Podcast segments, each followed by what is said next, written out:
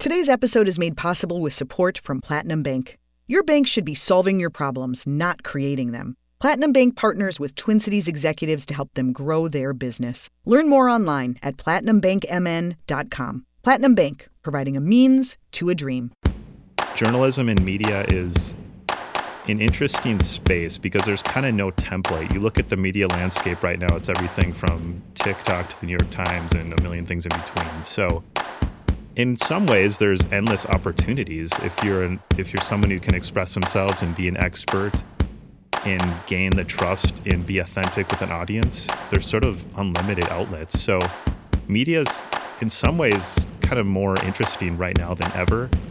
And in other ways it's it's harder than ever from Twin Cities Business, this is By All Means, a show about innovation, drive, and purpose, and the leaders who make business work in Minnesota. I'm Allison Kaplan, your host and editor in chief of Twin Cities Business Magazine. We're coming to you from the studios of our presenting sponsor, the University of St. Thomas's Opus College of Business, serving more than 3,000 students enrolled in its undergraduate and graduate business programs. The college develops effective, principled business leaders who think globally and act ethically. And now, by all means. The traditional career trajectory in journalism, in a time before TikTok, was to start general, take any reporting assignment you can get, and work your way up. Be open to moving around to different beats in the newsroom and just cover whatever they throw at you. Well, Stephen Regenold, he took a different path. Right out of journalism school, he focused on his true passion for outdoor adventure. He launched Gear Junkie in 2002 as a column in his hometown paper, the Minneapolis Star Tribune. A year later, he syndicated it nationally and also started contributing to the New York Times. In 2006, he launched GearJunkie.com, growing both audience and advertisers. It became an authority on all things travel and adventure for both experts and novices. In 2020, he sold the brand to Lola Digital Media, and joined the company as vice president of strategy. Last year, Lola Digital rebranded as All Gear Digital with many specialty sport websites, including Gear Junkie. That's where Stephen works today, helping those other specialty outlets grow their audience and revenue. It's a big change for a guy who was an adventurer from the start.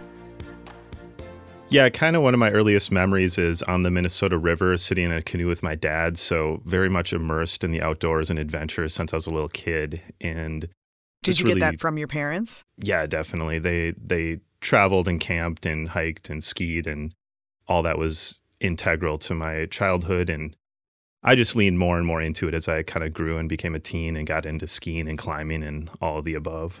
Cool. I grew up here in Minnesota. Yep, lifelong Minnesota boy, and um, still living here in South Minneapolis. So, was there a point that you remember where you connected? I really love being active and outdoors, and at some point, I'm going to need a job. did, did those two things cross?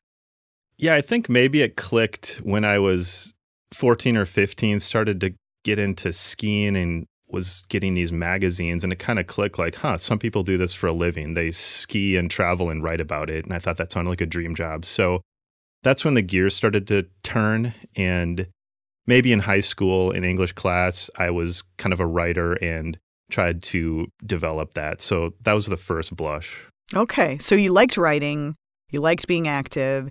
Um, did you actually major in journalism? I did. In college? Yep. So University of Minnesota Journalism School and well there i started a zine back when that was a thing in the late 90s kind of a folded black and white pamphlet magazine about climbing and uh, just built that up to a, a, sort of small business it was called vertical jones cool and were you handing it out to students or who, who was getting it I did everything with a with a small team. My girlfriend, now wife, Tara, and then one of my good friends, Sean McCoy. We built it. We did writing, photography, graphic design, distribution, kind of soup to nuts. We had it in, I don't know, 20 or 30 shops around the Midwest. So hmm.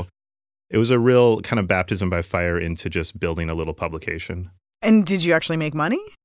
Did you have We'd advertisers? sell ads for a couple hundred bucks, and we our goal was to break even. So it was the goal was to turn it into a business post college, mm-hmm. and it just never really scaled enough. But it was certainly a great, uh, you know, first first experience in journalism. Yeah, very cool. Um, so after college, did you go out and get a real job, or did you stay independent? I did. I got a job at VNU Media as a editor of a business magazine, and I had a boss that was pretty flexible, and he allowed me to build some of my side pursuits and about a year into it or two years into it, I can't remember now, but the magazine essentially was shutting down, and we had this sort of six month window to wind down. And that's when I really started to try to figure out my next step.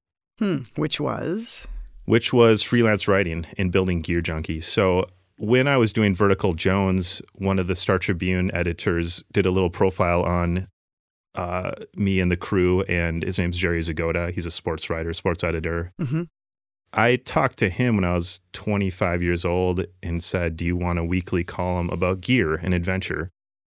And he said, Let's try it. And we launched Gear Junkie. So that was the first iteration. It was a weekly column in the Star Tribune. Hmm, very cool. So you were actually getting paid, you're in the Star Tribune. Did it ever, did you ever think, like, I just want to go get a regular newspaper job or just work for a, a big media company? Yeah, I did work for a big media company with VNU. It was thousands of people and it was kind of a cubicle job. And then my magazine shut down. So maybe not the best experience. well, I mean, when you graduated, you're you're a couple years younger than than me. I mean, I felt like, you know, from day one of my career, I heard that it was, you know, I was on a sinking ship. Meanwhile, I've, I managed to do it all these years. But I mean, did you have that same sense that mainstream media was not the place to be? Um, sort of. I mean, for three or four years, I was a writer for the New York Times, so I did lean into those big publications, but as a freelancer. So I was on contract for the Times and the Star Tribune. My beat was kind of adventure travel and gear, and I, you know, significantly leaned into that and traveled the world and tested gear and built my brand, and that was kind of the start of it all. So as I was building my independent media brand, I was also working for the established media companies. Mm-hmm. And I bet that that helped kind of establish your. Leg- I mean, you're this yeah, exactly. legit guy who writes about gear in the New York Times. Yeah, definitely. It was uh, hand in hand. Um, built the Gear Junkie brand while I made some money writing for the Times. So, in the early days, what was your vision for for Gear Junkie? Did you st- did you have a business plan? Was this the, the initial iteration was literally a nationally syndicated newspaper column, which back when that was a thing, um, about 2006 or so. And it was at one point in about 15 papers around the country. And I had this vision to be like the, the Dear Abby of gear, you know, get a thousand newspapers at $20 a week, and that scales into some significant income. I didn't realize that a lot of papers don't want gear coverage. They don't want to cover the outdoors. So hmm. kind of hit a ceiling at, like I said, 15 papers, and it was a moderate income, but it just it just didn't really work. So that was the first iteration, and then at that same time, the whole kind of print newspaper landscape was collapsing. So decided to lean into digital and launch the blog, mm-hmm. and that was sort of the first part of the the media company that I built. So what happened when gearjunkie.com went live? Were you flooded? What happened was junkies? I I found a couple business partners and essentially we split up the equity and decided to build it. So that was kind of right away maybe a, a good move. I didn't really have the financial backing or honestly a plan to even figure out how to do that. But initially I said, hey, let's split up the equity and let's build this thing. So I found a guy that was our tech person and I found a business side person and mm. then I mm. was the content person. So smart. Yeah, and and was, they saw that there was big potential in this space. I think so. I wrote it all the way, you know, for ten plus years with one of the partners, and we sold the company, and so it it, it worked out in that you know long term sort of scenario, even though we didn't have a plan going into it from the from the beginning.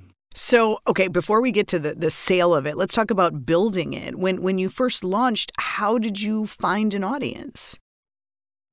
It's just kind of hustling every day and figuring out all the angles. So obviously, search, social, direct, e news. I mean, it's kind of all the levers that you pull when you're building a digital publication. But weren't um, you building this even before? This was before Instagram, wasn't it? Yeah, I mean, 2006 is when yeah. it launched. So I think the first two or three years were really scrappy and we didn't know what we were doing. I don't even think we knew how to look at metrics and traffic and data. Mm-hmm. We didn't know what SEO meant probably at that point. um, just kind of building it by gut. And also, we all had other jobs. So I kind of think that GearJunkie.com launched in 2006, but it wasn't until 2010 or so where we kind of got serious about it. Hmm. And, and what yeah. what changed, or what made you think like, okay, this is really something? Kind of funny, but there was a, an inflection point, and it was it was when I got tapped to go to Nepal on a expedition to Mount Everest. I was hired to be kind of the media person on a big expedition to trek to Mount Everest, and I sort of had to make this decision with the New York Times and some of the publications to either continue that path or to strike out on my own because there was kind of some conflicts of interest and also just some time and capacity concerns. And decided to lean into this opportunity, go to Nepal, and it kind of changed my life in a couple ways. And one was just literally getting a peek behind the curtain at these big sponsored projects and all the moving parts and all the the dollars that go into them and thinking why am i not leaning into this a little bit more so hmm. i came back from nepal and i stopped working for the new york times pretty much stopped doing my other gigs and just leaned into gear junkie wow was that scary definitely i mean i, I don't know. Not definitely. It could, was, could gear junkie support have supported you at that point? Yeah i'm trying to remember the economics. I believe yeah we were making maybe 100k a year in top line. So i made a salary of some sort of some sort yeah but mm-hmm. it was it was not um, significant. But you're like saying farewell to the new york times. I mean are you feeling like that door is closed forever it was a yeah that was tough it was a dream job i did 50 something stories for the times traveled the world had like a huge audience and it was great, but also I kind of just wanted to build a company. So that's what hmm. Gear Junkie was. So I wanted to take some ownership and build. So so you get back from Nepal and you feel like you've seen that there's there's a, a world of opportunity um, beyond just being a, a freelance writer. So what changed at that point? How did you when when this became your full-time gig, how did that change your thinking and how did you get more serious about it? I guess we just grew up a little bit and you had a couple kids at this point, didn't you? Yeah, definitely. um, yeah, we had two kids, and um, I guess we just started to learn what it meant to build a media company, and we did have this flywheel going. You know, we'd been building an audience for five years. We'd had a name for ourselves. So, how big was your audience? I would say I don't know a couple hundred thousand readers a month at that point. So Pretty it was good. it was something. Mm-hmm. Um, I think a big part of the equation was Gear Junkie had a name for itself within the outdoor industry, so the advertisers knew us, trusted us, wanted to work with us. So, mm-hmm. and Gear Junkie is this kind of sweet topic where it's at this intersection of like adventure and personality and commerce because it's all about products and gear and buying gear. So it's kind of a sweet fit for a lot of advertisers, and that was not exactly planned. How did you walk the line, though, of being a, a trusted expert? And I imagine some of the companies that want to advertise are the same products that you might be reviewing. We just kept sort of the church and state template that many publications hold, which means that you don't let the money influence the editorial. And we objectively review products, good and bad, and cover the news. And try to just do that straight up and you get you know you gain respect in the long term for doing that right and and and the advertisers understood that for sure there was there was sometimes when we would negatively review a product or break some news that was not great for a brand whatever and get a little pushback but that's that's kind of media mm-hmm. um, as social media evolved as you're building this and already had an audience did that give you another was that like a turbocharge yeah, we leaned into that kind of Web 2.0 revolution. What was it, 2010 or 12, where Facebook was kind of a massive lever for traffic. And that did build us and so many media companies. So I tried to just stay nimble and lean into the new trends and tools to build. Mm-hmm. And at that time, it was Facebook. And and all this time, were you still writing? primarily and Yeah. running this company. How did you divide your time and juggle, and when did you hire staff? I was editor in chief, and Mike Santee, my business partner, ran the business side. So I slowly hired freelancers and trained them, and as- you know, basically tried to scale what I was doing. Mm-hmm. And one of the guys I tapped early was Sean McCoy, who was my old college roommate. We built Vertical Jones together. So he had gone down to the Caribbean and worked at a newspaper for eight or 10 years and came back to America, kind of this wild pirate, and hired him on. And he, he basically gave us a ton of energy and helped us build into a new phase. So I think that's, you know, one important lesson is just trying to scale what you're doing, but also lean into what other people can bring. hmm Um, were there other important things that you did to to kind of make sure that this kept growing? It sounds kind of silly, but getting an office early on was having like a physical place. Yeah. Yeah, that was big. So Do you still go to a physical place? we do, but I think it was 2012. We signed a lease, and it was like 1500 a month. It wasn't a huge deal, but it was it was something, and it was a space right on the Greenway in Uptown with a patio right onto the bike trail. It just became like our our home base, and we just built a really strong culture around that place, Mhm. and we had Alex Honnold there and Conrad Anker and all sorts of Olympians and world famous athletes, and they'd come hang out. We'd do happy hours and events and races. And we had this culture that was just so much beyond a job. And everybody we hired loved, they lived and breathed this space and this lifestyle. And we built a really neat uh, community and, and culture. Very cool. Would you say uh, uh, primarily, I mean, in the heyday of Gear Junkie, the audience, was it like really hardcore athletes? Was it novices? How, how would you describe your target demo? Yeah, the target demo is, I would say it's more a weekend warrior. And then we, my goal always was to write for a mass sort of consumer audience that wanted to learn about gear in the outdoors, but not dumb it down enough that the core wouldn't want to interface with it either. So it's kind of that fine line, but, and the audience is pretty broad because we cover bike, hike, ski, every kind of every category that you Mhm. see like in an REI store is how I say it. Sure. So your audience is growing. You're doing this full time. You you've got a I mean a, a big following that some mainstream publications would kill for.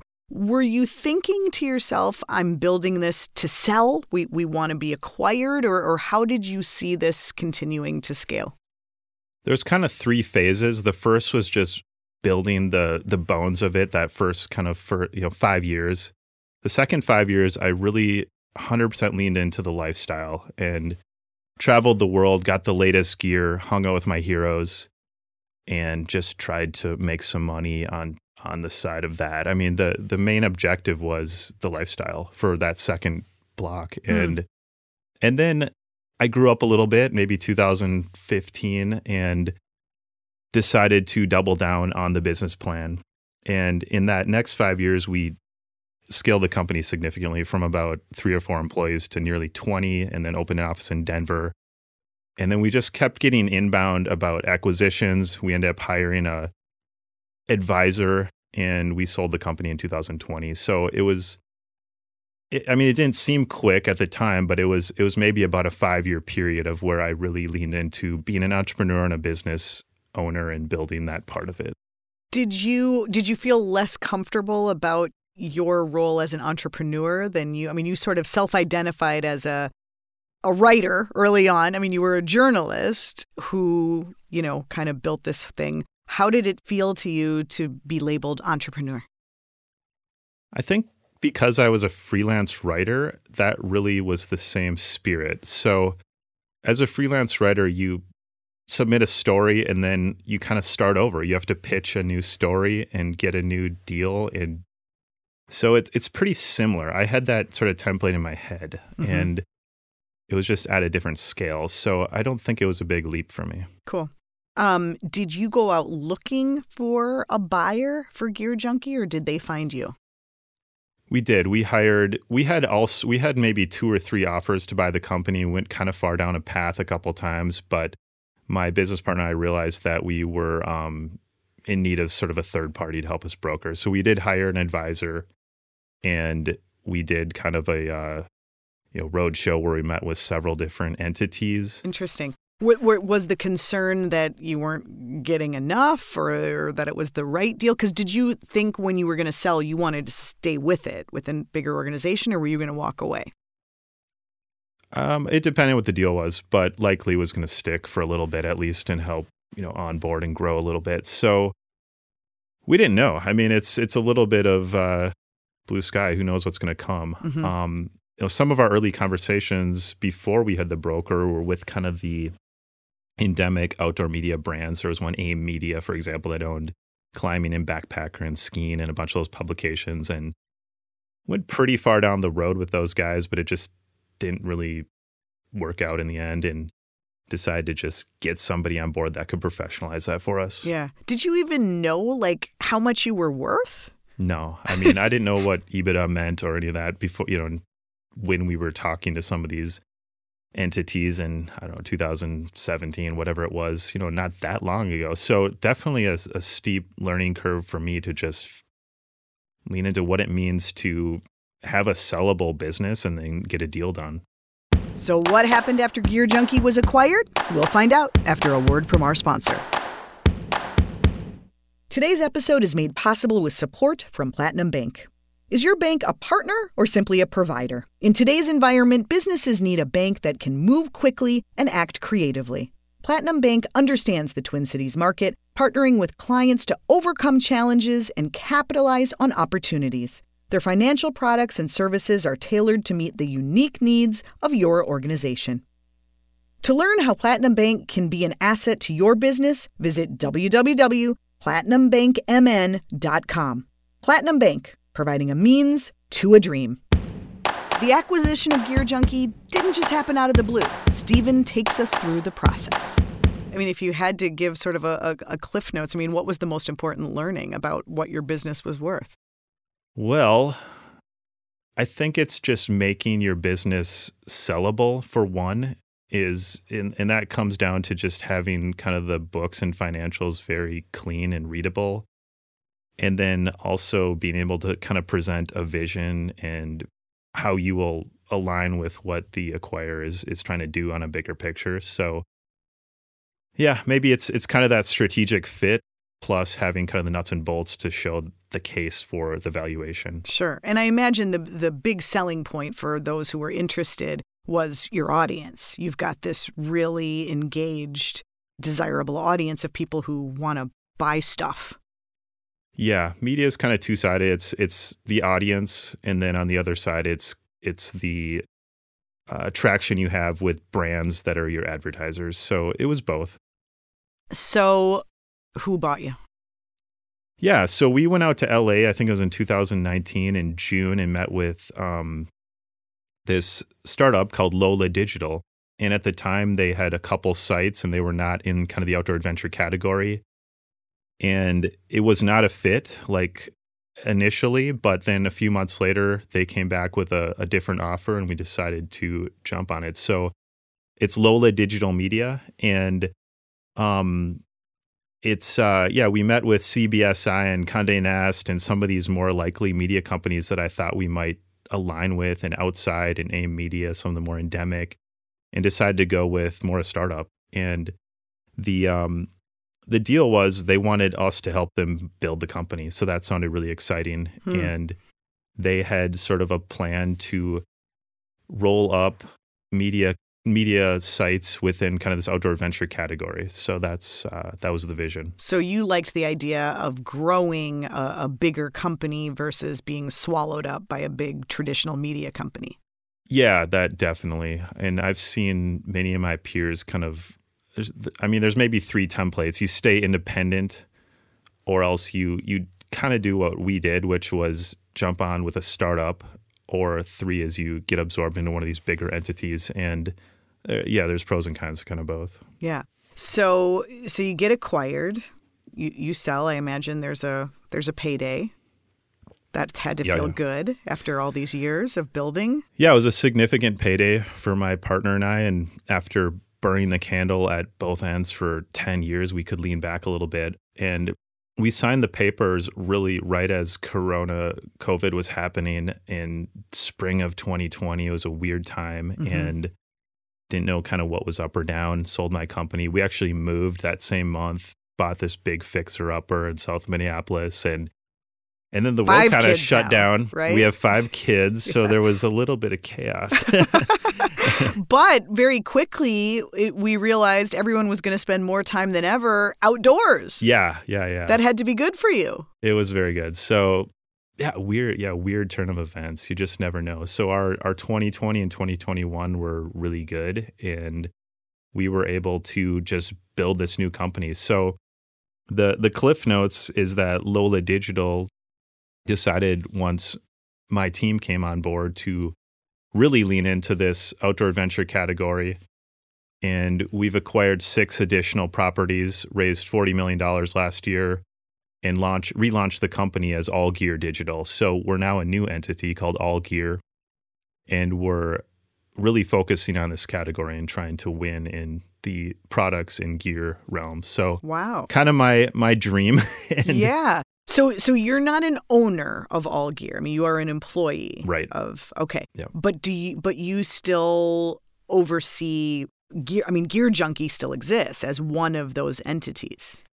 Yeah, I'm on the executive team and I oversee the whole company now. I really am in charge of kind of the six and seven figure advertising deals, the bigger deals, the bigger projects, and then also business development. So trying to close big partnerships and acquisitions. So hmm.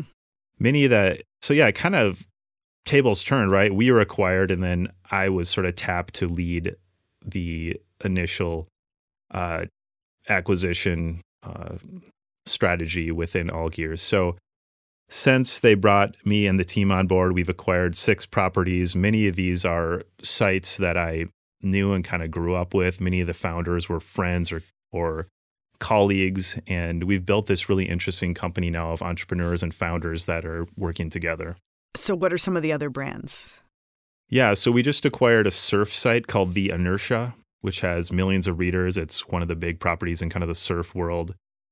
Bike Rumor, I Run Far, Switchback Travel, hmm. Explorers Web, and Wild Snow. So, kind of all within this enthusiast outdoor adventure category. Okay, so kind of similar to to yep. the vibe of, of Gear Junkie. Yep. And in those acquisitions, did the founders come on board with All Gear as well? Mm-hmm. Yeah. So to to Lola and now All Gear's credit, the executives have just only really poured gas on the fire. They've they've poured it over all of the founders, all the employees, and they've done it right. So we see so many acquisitions where it's you take an entity and you really strip it bare and you go for profit and you flip it three years later. But we're building for the longer term and it's created a, a great group of people that are, like I said, independently minded, entrepreneurial, and um, media founders. So it's it's hurting some cats in some ways though because everybody is is very independently minded. So the hierarchy feels pretty flat, and that can be that can be good or bad. Are there shared resources? I mean, do they all operate uh, still as like separate businesses, yeah. or are there writers or salespeople across brands? We have integrated a ton of the kind of back end, so all the all the sales and SEO and data kind of functions can can work across the network. But then each site has its own editor and its own writers. So really on the content production side, they're siloed a little bit, although we talk to everybody each other, we syndicate between the sites. So and then on the the more business back office, it's it's all scaled as kind of one. I would imagine to new brands coming in, they must like knowing that someone like you is in the C suite, so to speak, because you understand what it's like to have your own brand and your own voice and, and to know your audience. Yeah, I think so. And like I said, I've known a lot of these guys. They're they're friends or people I've respected, and uh, it's it's. I think having the validation of them seeing me and my team come on board and and be happy and build is is a big piece of the puzzle. And for all gear, I mean, what is is is this kind of the what's the future plan? Is it to keep acquiring? Is it to be Yeah. What what are the goals? Yeah, it's both the organic building in-house, so just hire more staff and focus on the processes and workflows and continue to refine and become efficient and build our audiences. and then externally, yeah, look for acquisitions. And we have, you know, maybe a pipeline of 15 companies we're talking to right now, and we have uh, some dry powder to buy. So that's that's our year ahead. Wow. Um, I mean, 40 million is a is a big number. It is. Yeah, that should get us some nice properties. We're hoping. um, how how do you personally feel about this total shift in in what you're doing? Are, are, do you still write? I do. I keep my toe in it, and I still work with the editors, and I write a couple things a month. But for the most part, I'm on the business side. Do you ever read something on Gear Junkie that you're like, "Oh, that's not how I would have done it"? Yeah, but you got to let go. So you figured out how to do that. I mean, for the most part, they do an awesome job. They being the editors, and they do better than I ever did. So, hmm. um, but occasionally, what you know, there's there's something I might not love. And I think more importantly, though, we've got much more broad. I mean, we cover overland and auto and hunt fish and some of these categories that I didn't touch. So that's important to you. You can kind of scale what you do only so far, and then you need to find people that have other areas of expertise. Hmm. Um, and and and for you, with what you're doing now, how does it compare to the to the simpler days of of being a, a writer and traveling the world? Yeah, it's different. I still certainly try to keep active. We were all over last year, and I try to not let go of the lifestyle as much as possible. But at the same time, yeah, I'm looking at spreadsheets and PowerPoints most days. So I do get a lot of energy from the business building entrepreneurial side of of of this as well. So it's it's I think for me it's kind of a double whammy. I love the topic, I love the lifestyle, but I also do love building businesses and seeing success. So hmm. it's both. So if you had known um, you know, as a teenager where your career was going to take you, would you have done anything differently? Would you have gone to business school? Yeah, that's a good question. I'm I think at this point in my life, I, I'm I'm yeah, I'm leaning more into kind of the business side. I get almost more energy out of that. But as a teenager, 20 year old, I was a creative type. So that was my outlet and that was where I got the energy. So hard to say. Um, I mean, journalism and media is an interesting space because there's kind of no template. You look at the media landscape right now, it's everything from TikTok to the New York Times and a million things in between. So in some ways there's endless opportunities if you're an, if you're someone who can express themselves and be an expert and gain the trust and be authentic with an audience, there's sort of unlimited outlets. So media's in some ways kind of more interesting right now than ever. Hmm and in other ways it's it's harder than ever because there's there's less established templates. It's it used to be you'd go join a staff at a magazine or a newspaper or a tv channel and that still exists but that's just diminishing. And now it's more the creator economy or figuring out what you're what you're going to do on your own. So it's it's it is an industry that really has an built-in sort of entrepreneurial spirit. Yeah for sure um, I'm curious, as somebody who's long been in this space of very um, kind of niche, you know, focused publication as opposed to like, you know, mainstream. Do you feel like that's the future? It feels like everything is becoming even more specialized. I mean, on social media, we can pick who we're going to follow and mm-hmm. what we mm-hmm. want to see. Is that the future?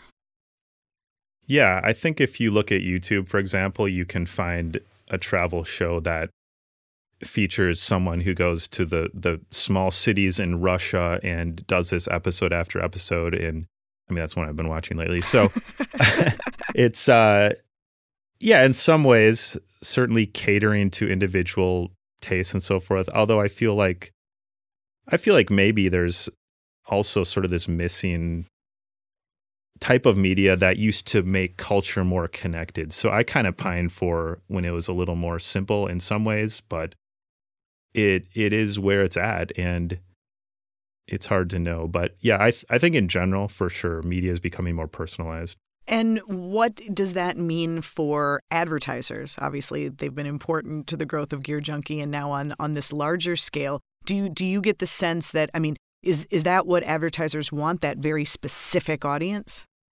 Yeah i think so. And you can target kind of across the open web by looking at someone's ip and connecting with a demographic and serving a programmatic ad. So that that's sort of standard practice and it's depending on what kind of campaign, what you're trying to do, who you're trying to reach, that that is already kind of the standard practice. Something like Gear Junkie is contextual. Like someone is in the mind space of gear in the outdoors and they get served an ad for the North Face or Yeti coolers.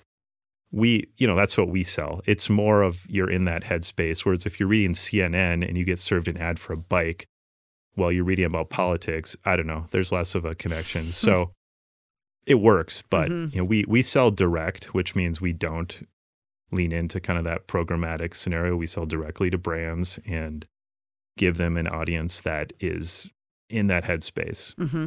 Are there other beyond the the media properties that you're working on? Who's interesting to you right now? Who who are you following or watching? I mean, I just mentioned YouTube. I feel like YouTube has just kind of become the nightly sit down with the family and watch TV and find so I mean there's endless endless interesting channels and I think it's really grown up in the last couple years where uh, you know there's there's real journalists and creators that are building their brands on YouTube and that to me is is really interesting right now as one example. Hmm, very cool. Um, do you see yourself always kind of keeping one foot in the content space? Are you always going to want to write to some degree? Yeah, to some degree. I do. I mean, I've published thousands of stories and we've done all sorts of projects and videos and events. And so, in some ways, I've checked those boxes personally, but it's also my kind of core competency. So, yeah, for sure. I'll always keep a toe in it, but I've become more um, open to kind of being broad within what I do in my career. Yeah, you're like a business guy now. Do you ever, you ever have to put on a tie? no. Oh, good. Honestly, I don't think I've ever put on a tie for a business function. Really? I can't think of a time. Never. Maybe. Well, it's very on brand. Maybe when I was 22 at the tech magazine. So, if you were were ta- I mean, every business is trying to to figure out how to you know get audience. I feel like more and more businesses want to position themselves as content experts rather than do traditional ads. Um, what what's your best advice as somebody who's sort of figured it out and cracked the code? What what do you tell other businesses about content and storytelling and monetization? Yeah, I guess here's what I'll say is you need to break through the noise. So digital media, the internet, it's just so much noise. It's like incredible. And by that I mean there's tens of millions of people. I don't know what the stat is, but every day there's years worth of video uploaded to YouTube. So how do you break through that noise? And it's, I think it's finding really where you can add to the broader conversation. You can't just do the same. So you need to do something new. And so, whatever that means for your niche, it's just got to be new. So, whether that's really becoming the world expert in a in a topic or else just doing something really differently. I mean, there's a there's a TikToker who she basically uh, breaks down how to do Excel techniques, and I think she's called Miss Excel. And uh-huh. who would have thought? But it's like fun. So that's like taking something and just putting in a different format. So that I'm terrible that, at Excel. I should really check her out. I, am bad at it. Yeah. So it she broke through the noise. You know, it's like so. But to would, what end is that? Is she monetizing that? As far as I know, I I don't know this well, but I just kind of brought that up as a crazy example. Yeah. But but that's what I do wonder these days with some, I mean obviously, you know, there you were building a platform and and you did it and it, it's actually almost kind of a, a classic now in in, yeah. in the way that you scaled it. But there are so many people who are starting out just on TikTok or with the idea of being influential or building an audience, but it's sort of like to what end? Mm-hmm. Yeah, that's a that's a good point because you you do need to actually make a living at some time. So, so most I think I think that is kind of an existential crisis that a lot of creators hit at a certain point, whether it's Instagram or YouTube or TikTok. And so, yeah, in kind of more of the classic, like you said, website, blog, digital publication landscape, there are certainly playbooks to monetizing an audience. So mm-hmm. it's it's affiliate links, it's doing custom content and videos like an agency might do, and then it's advertising. Those are, you know, three of the big levers. Mm-hmm. And with Gear Junkie, we just have found an audience and we do world class work and we break through the noise by getting scoops on products that are not on the market. Mm. So I think that's another thing is like really trying to figure out how what you're putting out there is relevant right now. And it's very easy to write a travel article on Costa Rica, right? Mm-hmm. But there's a million of those. Whereas if you write a travel article on a new trail up a volcano in Costa Rica that was open last week, all of a sudden you have just new information. You you have something to add to the broader conversation. So right. I, my early success with the New York Times was really pitching stories that had kind of this this double of interesting topic plus news bit. So uh, my very first story for the Times was ice climbing on the North Shore of Lake Superior. But mm. the news angle was that there was a guide up there selling first ascent ice climbs. So he would actually chart out these unclimbed waterfalls that were frozen and sell them off. So it was kind of this controversial thing because doing a first ascent in the climbing world is sort of this sacred, you know, authentic thing. You climb it, you christen it, you name the route, you rate the route, you get uh-huh. in the uh-huh. guidebook. He was selling this. So having that kind of extra angle, you know, ice climbing is cool. North North Shore Lake Superior, beautiful. Yeah. yeah. But it's kind of like just topical, whereas the the the ang- the news angle sold the article. Interesting. Very very good uh, good point. Good perspective. Um, speaking of the the gear, what are you excited about right now? I assume you still keep up on everything. Are you planning any crazy trips or or adventures? Yeah, last year we had Team Gear Junkie, which did ultra adventure races around the country. So uh, it, it capped with a 30 hour event in California. We raced from Mammoth Lakes to Bishop, California. So this sport of adventure racing is extremely gear intensive. Um, I've done maybe 100 of these events over the years. So right now, just training and gearing up for another season of adventure racing. And the gear is just not complicated, but it's just simple, lightweight, super durable. You know, I got I have a new mountain bike that weighs 22 pounds, mm. and it's just as fast as a rocket ship. So hmm. I'm I'm really at that point of kind of refining my quiver for adventure racing this year. Okay. Any like absolute must have products for adventure racing? yeah. Um I mean adventure racing's a weird sport, but I think the must haves are um just clothing that you can wear for hours and days on end. I, I lean into merino wool. So really thin merino wool kind of becomes a part of your body. It like absorbs sweat, kind of sticks to your skin. It's it's it's uh, warm when you're cold, and then when you're hot, it's cooling. So it's kind of a miracle material. Hmm. Okay, more merino wool. We can handle that. Um, Stephen, what if any of your children who range from what high school senior down to five, five year old just got on skis this right. year? What if any of them want to go into media? What would you say?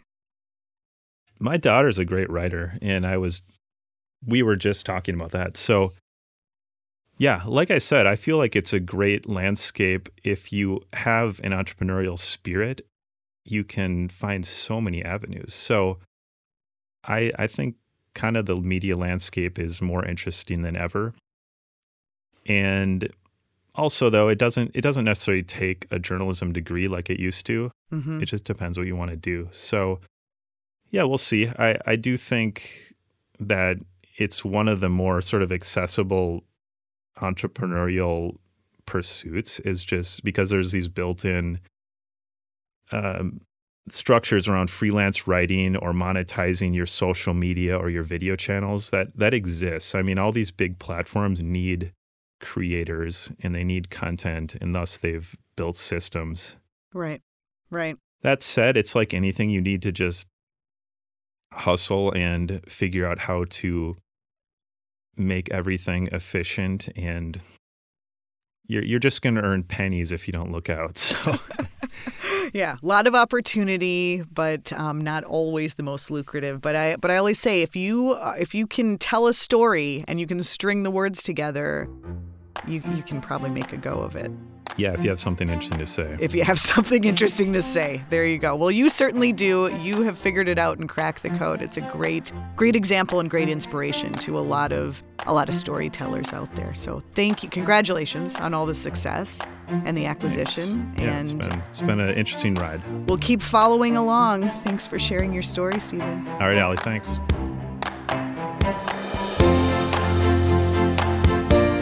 As you heard from Stephen, Gear Junkie continues, even though he's got a much broader focus today. You can go to gearjunkie.com to check out the latest reviews and products and what's going on in the world of adventure sports and adventure travel. Well, for some more perspective on what Stephen did as a business founder, let's go back to the classroom with the University of St. Thomas Opus College of Business, where Alec Johnson is an associate professor of entrepreneurship. I'm really curious, Alec, um, what stood out to you listening to, to Stephen. I started this whole episode talking about that as a journalist, you, you've got to be a generalist first and then get specific. And Stephen completely bucked that whole trend and you were were saying that that's actually what worked for him was that consistency. I think that's the great contradiction in his story uh, because yes, you get coached in journalism to be a generalist, but most successful entrepreneurs will tell you you pick what fight you want to win and figure out how to win it. In other words, discipline, focus. And he never strayed from what he wanted to do, which is his passion about the outdoors. Even though he had plenty of opportunities to stray, working for the New York Times, being pushed in different directions, he never did. And that's what I found so interesting about him as a journalist becoming an entrepreneur and having that discipline. Right. He he showed up the same wherever he was, whether it was online at an event or in the New York Times of all places. His brand was consistent. He was an entrepreneur first and foremost.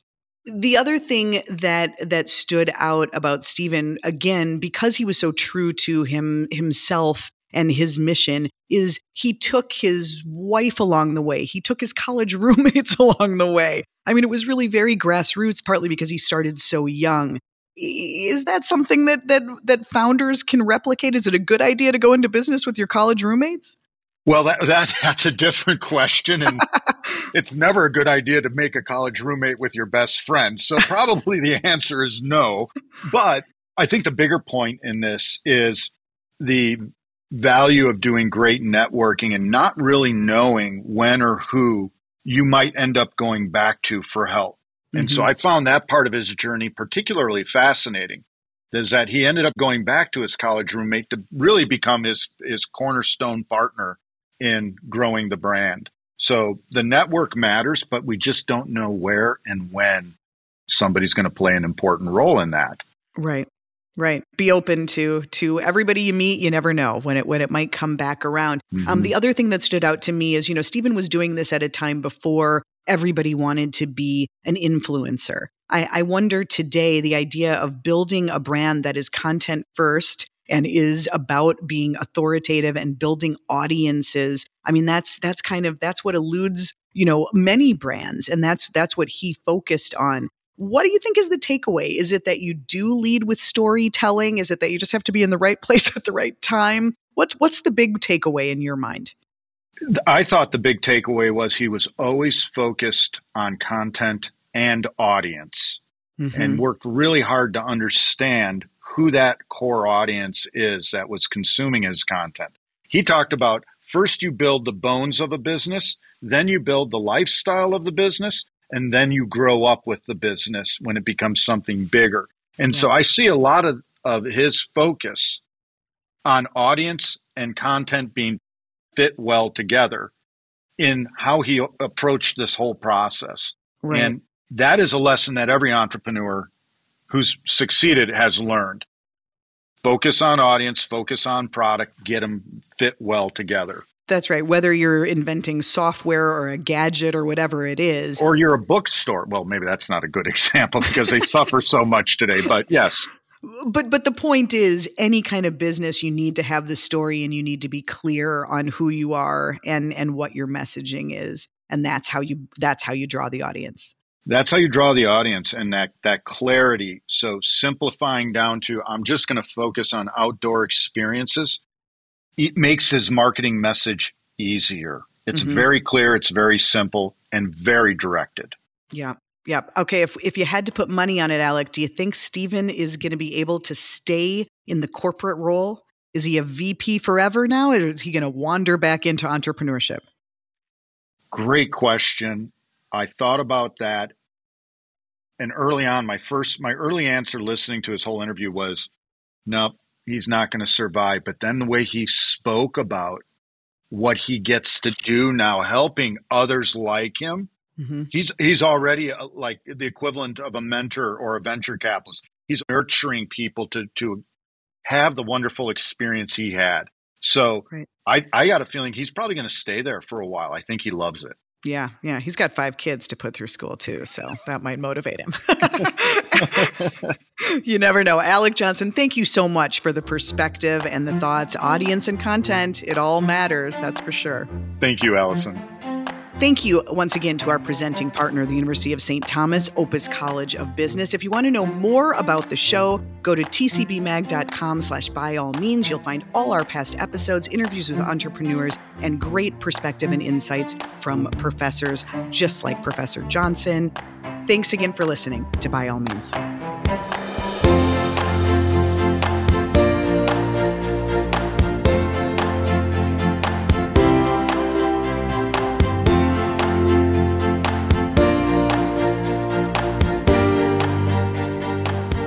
Teamwork to make By All Means, and we've got some all stars. Thanks to our audio engineer, Tom Ferlitti.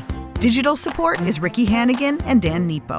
Thanks to the University of St. Thomas Opus College of Business and Schulze School of Entrepreneurship, especially Dean Laura Dunham for all their support. Our theme music is by Songfinch. Thank you for listening to By All Means.